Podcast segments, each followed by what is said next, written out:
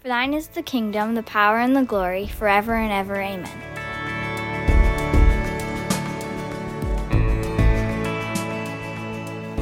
A couple of weeks ago, Jillian Fowler shared on a Sunday morning about um, the loss of her sister to cancer and about her, her struggle um, with, with God in the midst of it. In really, in just not getting the answer that she really wanted, but trusting His goodness in the midst of it. She said something powerful that, that stuck with me, and that that's that um, that our faith is weak when things go our way.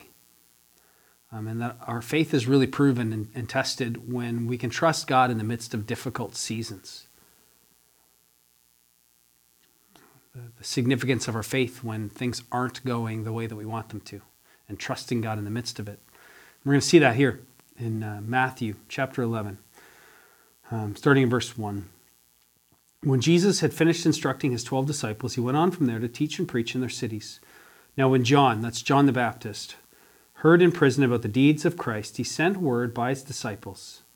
Um, so, John had been put in prison by uh, Herod, Herod Antipas.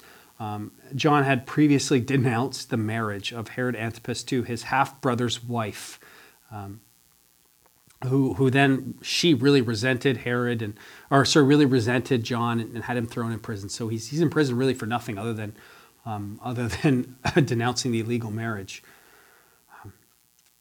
And he said to him, Are you the one who is to come, or shall we look for another?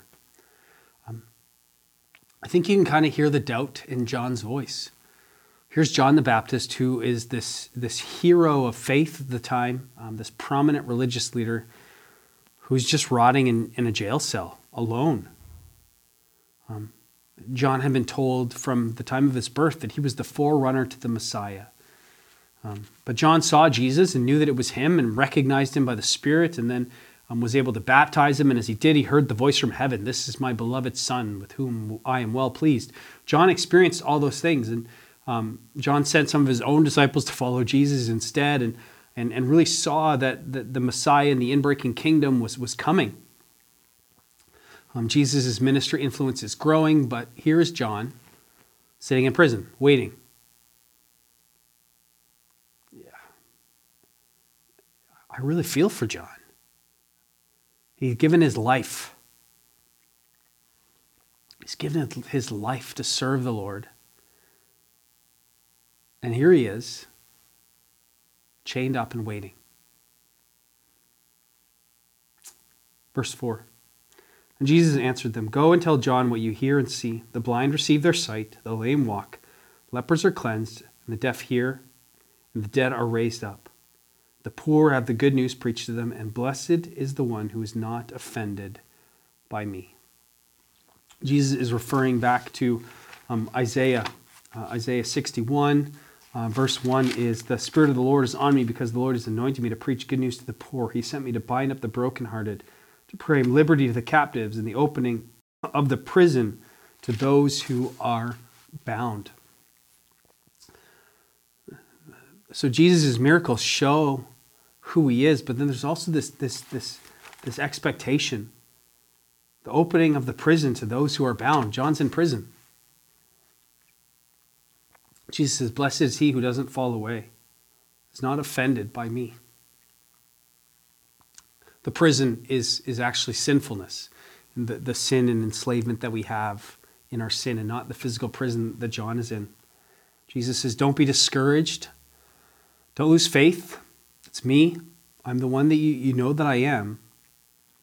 But also in the statement, he kind of says, I'm not coming to rescue you. John probably misunderstood the ministry of Jesus in some way. He probably thought that it was going to be a military and political power, that kind of a kingdom, uh, in addition to righteousness.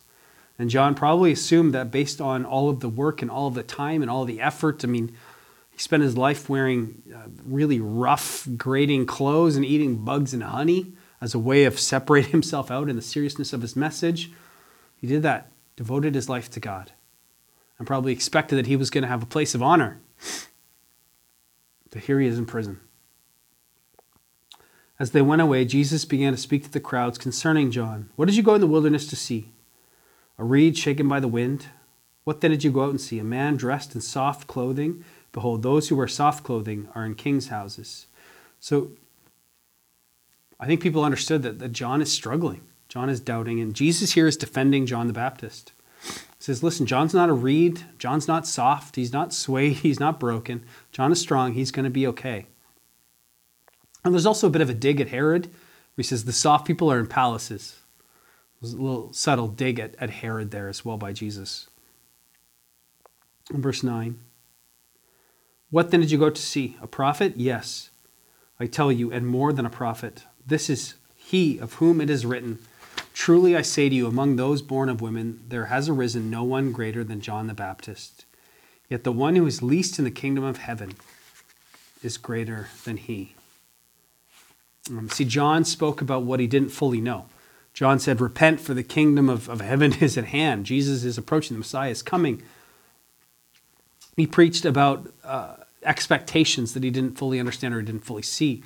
For those of us now who come in the wake of Jesus, who come after Jesus, who now have the Spirit, not just on the outside, but the Spirit dwelling within us, and who understand the true nature of the gospel and of the cross and of the forgiveness and of the plan of redemption. Um, he sort of says that, that while John was the greatest of the prophets, that we, with that, with that gift of that message, with that understanding, actually have more power um, and more importance in some ways in the kingdom than John, John did because of, of what we now know and what we now have. From the days of John the Baptist until now, the kingdom of heaven has suffered violence, and the violent take it by force. Jesus says there are opponents to the kingdom. It's not smooth sailing, and for John, don't be surprised, it's actually going to even get harder. Um, we see later on in the other Gospels that John is, is later just simply beheaded as a party favor. And that's John's fate. For all the prophets in the law prophesied until John. And if you are willing to accept it, he is Elijah who is to come. John is part of the Old Testament story, um, that, that the one coming before the Messiah, and that's who, who John is. And he played his role, he fulfilled this role. He who has ears to hear, let him hear. Jesus says this often when he, he, he says, Do we really want to hear? Do we truly want to listen? Or are we just sort of listening for our own sort of expectations? But what shall I compare this generation? It's like children sitting in the marketplace calling to their playmates. We played the flute for you, and you did not dance. We sang a dirge, and you did not mourn. A little bit confusing at first glance. There were um, songs that people played at both weddings and songs that people played at funerals, different kinds of songs that were to elicit different responses. He's talking about two groups of children um, who are mutually criticizing each other. Each group is trying to convince the other to sort of play their own game. Um, so one group is, is playing the flute and trying to get the other to dance, and one is singing sort of a funeral song and the, uh, expecting the other to mourn. And um, it's this creative way that Jesus is talking about um, uh, the hypocrisy of, of the way that, that people have viewed both John and Jesus. Because in verse 18, for John came neither eating nor drinking, and they said, He is a demon. The Son of Man, Jesus referring to himself there, came eating and drinking, and they said, Look at him, a glutton and a drunkard a friend of tax collectors and sinners, yet wisdom is justified in her deeds. Um, they called John the Baptist a man, mad, madman because of, uh, because of his fasting, because of the austerity of, of the way that he carried himself. And they called Jesus a madman because he, he feasted, because he didn't fast, because he ate with sinners and publicans. And um, they insisted instead on him of sort of strict separation from sinners. And he, he's calling them hypocrites when it comes to the expectations between John and himself. And as I look at the story of John, this one really has always resonated with me this image of John who'd given his life in radical service, who is sitting in prison and eventually executed.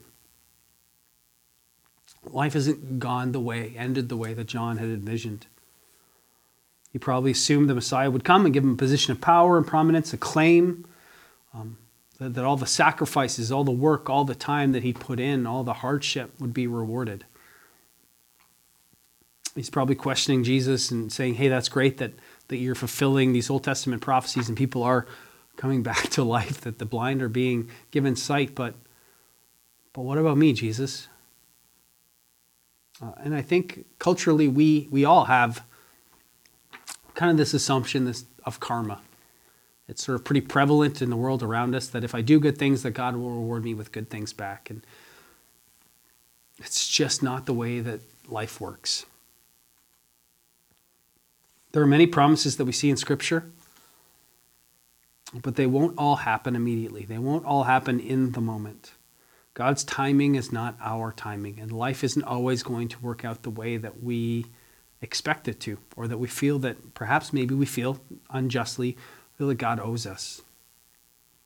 In eternity, we talked about this a couple of weeks ago on a Sunday morning. Eternity, we will see the promises fulfilled, and that is God's ultimate goal for us. And so Jesus responds to John the Baptist, who's sitting in prison suffering. He says, Don't fall away. Listen, the plan, the ultimate plan that I have for you is not to rescue you from prison. The ultimate plan is about the kingdom. And you played a part in that kingdom, and that was really important. But the kingdom has to continue to go forward for your ultimate hope, which is in eternity, where sin is finally dealt with, death is finally dealt with, where evil and suffering are finally dealt with. And so for me, the story of John sitting in prison is simply just a reminder that life isn't always going to go the way that we want it to there's something far larger, a far larger story that we are a part of, which is far more important, important than, than my, my time here on earth. And sometimes Jesus will rescue and heal, and sometimes he won't. And he's good either way. Because our hope isn't in this moment, in, in getting what we want right now. Our hope ultimately is in the second coming of Jesus. Our hope ultimately is in eternity. The hope ultimately is when sin and death are dealt with and we sit at the banqueting table forever. So maybe you feel like John the Baptist right now and feeling like God is ignoring you, forgetting you, and all that you've done. And, and those times are just really hard, and, and we resonate with John the Baptist. We trust the goodness of God that He will work all things together, even perhaps this moment, this season for you that He wants to work it for good, for the ultimate good of the kingdom. We trust His goodness and His love, even in the midst of those seasons, as difficult as they are. If you need someone to journey alongside you, please don't hesitate to reach out. God is good. God has great plans. They just always aren't our plans. Let's pray. God, we thank you that you love us, that you're with us, that we can cast our anxieties upon you because you care for us. Thank you that you are a loving Father and that your perspective for us is, is an eternal perspective and not just in this moment. Thank you for this difficult story of John the Baptist, for his example, uh, for us in the midst of, of trying times. God, give us the courage and the patience to wait for you. Give us the faith to trust you even when it doesn't feel like things are good. Thank you for your kingdom and that we get to play this amazing part in it. We pray in Jesus' name. Amen. Well, talk again soon. Take care.